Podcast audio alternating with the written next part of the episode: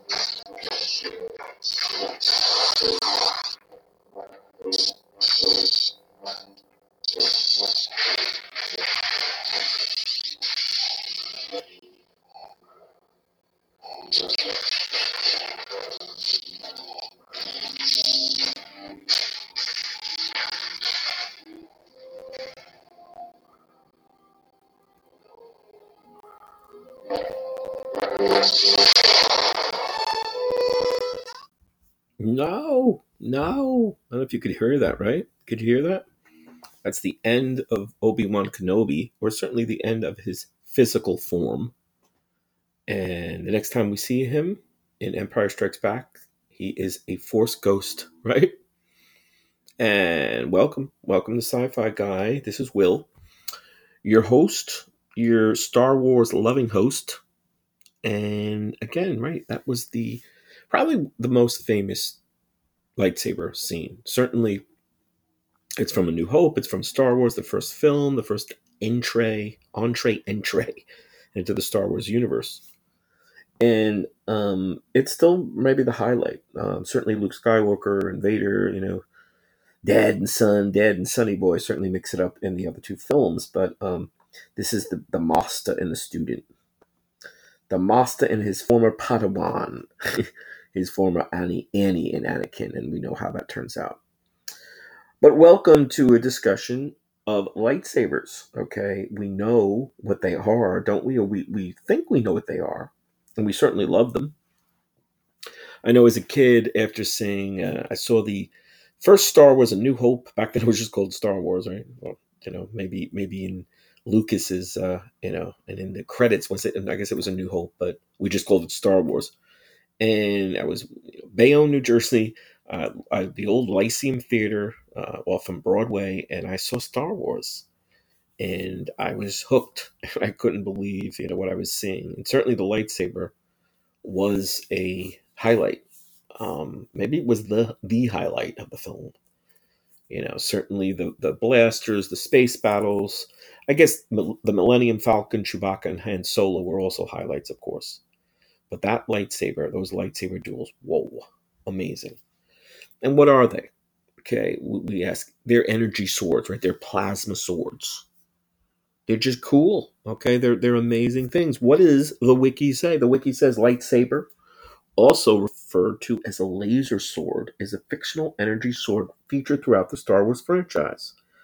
The typical lightsaber is depicted as a luminescent plasma blade, about three feet, um, emitted from a metal hilt.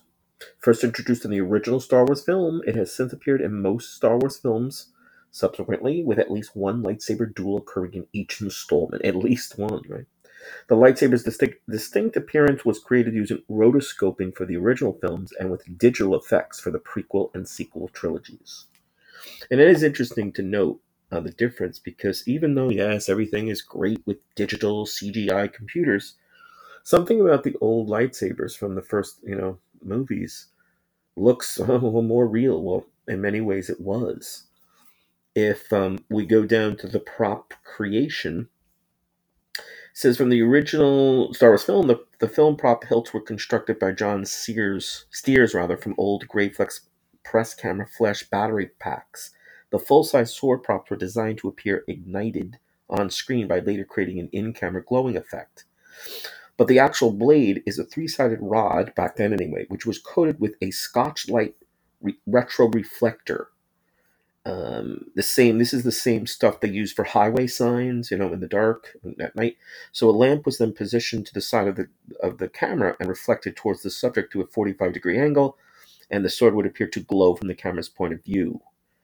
Now it's interesting because back then I always thought they had done it, you know, through optical printers, through, um, you know, later so post production, and I guess they did part of that. But for the actual prop on set with Obi Wan, with Darth Vader, with Luke Skywalker, it was you know props with with this Scotch light, with this re- retro reflective material. So again, it kind of makes it you know it makes it look more real. It says uh, from the introduction to movie magic, this is uh, talking about the, the Scotchlite covered with millions of tiny glass beads. Millions of tiny glass beads. Scotch Scotchlite has the property of reflecting light directly back to its source. It's the same material used for reflective road signs and lightsaber props. So um, then they go on to the visual effects, of course, um, the the animation. Um, a gentleman, um, Nelson Shin, a Korean animator, who he he added a lot to the process, contributed a lot. Then of course Ben Burtt, um, a sound designer, he did a combination of the hum of the interlock motors of movie projectors, and um, the interference caused by a TV set on a shieldless microphone. So he kind of combined them to do um, it's called Doppler shift. The pitch changes of lightsaber movement are produced by playing the basic lightsaber tone on a loudspeaker, then recording it on a moving microphone, generating a Doppler shift to mimic a moving sound source. So that gives that movement. Um, it's interesting too. It says in the earliest drafts, the, these were just mundane plasma weapons. They didn't, they weren't going to be a big part of Star Wars. Then later, Lucas revised it and made the Jedi and the Sith supernaturally skilled but because in the beginning they were only portrayed as swordsmen. I guess they preferred, you know, the, the lightsabers to the blasters, but they didn't have the force and all the uh, wacky, uh, you know, powers. Lightsaber became the force's. Um, the lightsaber became the force user's tool. Described in A New Hope by Obi Obi Wan Kenobi as not as clumsy or random as a blaster, an elegant weapon for a more civilized age. And it says the lights, the, the source of the power is a kyber crystal which are the same used for the Death Star's super laser. Um, of course, as we know, like uh, Jedi's make their own, sort of, I guess, like samurai. I imagine, you know, forging their own and honing their own lightsaber. Um, the differences from, of course, Phantom Menace and so so on. It's interesting about the colors. The colors were only blue or red, red for the Sith and blue for the Jedi. But then in, I guess, Return of the Jedi, it was colored blue during the, the initial editing, but it was changed to green. This is Luke Skywalker's lightsaber um, in the final edit after initial viewings by the filmmakers who felt that it would be better to stand out against the blue sky of Tatooine in, in, in outdoor scenes. So they figured it was would be sort of a color conflict. And there you have it. I mean, it's interesting. They talk about merchandise. Since the release of the first film, replicas of lightsabers have been a popular piece of Star Wars merchandise, ranging from inexpensive plastic toys to expensive Force FX series from master replicas. Deluxe editions use LED light, lighted tubes and sound effects to create a close audio visual representation of what is seen on screen. And at Disneyland, um, you can get really great ones. I guess this is Disneyland, Disney World sell legacy lightsabers, which are replicas of the lightsabers seen used by the Jedi and Sith in the movies, such as Darth Vader, Obi Wan, Count Dooku, and Kylo Ren. Oh, and right, and you can build your own. So you can go to Disneyland or Hollywood Studios. It's called Savi's Workshop, a place where guests can build their own lightsaber and choose their own color. Besides the workshop, there's another custom lightsaber experience. The Star Trader at Disneyland offers guests a chance to build their own lightsabers without first paying two without first paying $200 for the experience. 200 bucks. But I'm sure they're, you know, high quality. Then they have the Tr- Jedi Training Trials of the Temple, a live show where children are selected to learn the teachings of the Jedi Knights. It's really interesting. If you go on YouTube, um, you see dozens of, you know, do it uh, do it yourself um, fan builds, and there's one I just was looking at one of them. It's just it looks amazing this guy or this team, you know, it's a lightsaber and it, you know, it retracts. It has a retractable blade. It lights up. It makes the sound. So, you know, you can buy one. I don't know what the guy charges if he does, but it's certainly pretty damn amazing. And what's interesting is one of the um, one of the main, I guess it was um, a survey. This is a survey of 2,000 film fans um, about just films in general. It says this lightsaber has become one of the most widely recognized elements of Star Wars. In 2008, a survey of approximately 200 film fans found it to be the most popular weapon in film history. So not just part of the Star Wars universe or science fiction, but in history. And I can see why. I can. So, um, you know, this is lightsabers. This is the, be- the you know the, be- the best in history, or certainly the most recognizable. Finally, in 1977 interview, Lucas George Lucas stated, "As a kid, I read a lot of science fiction. I was interested in Harry Harrison, and this issue of Analog ends a Harry Harrison story on the back of the page with a drawing of a duel.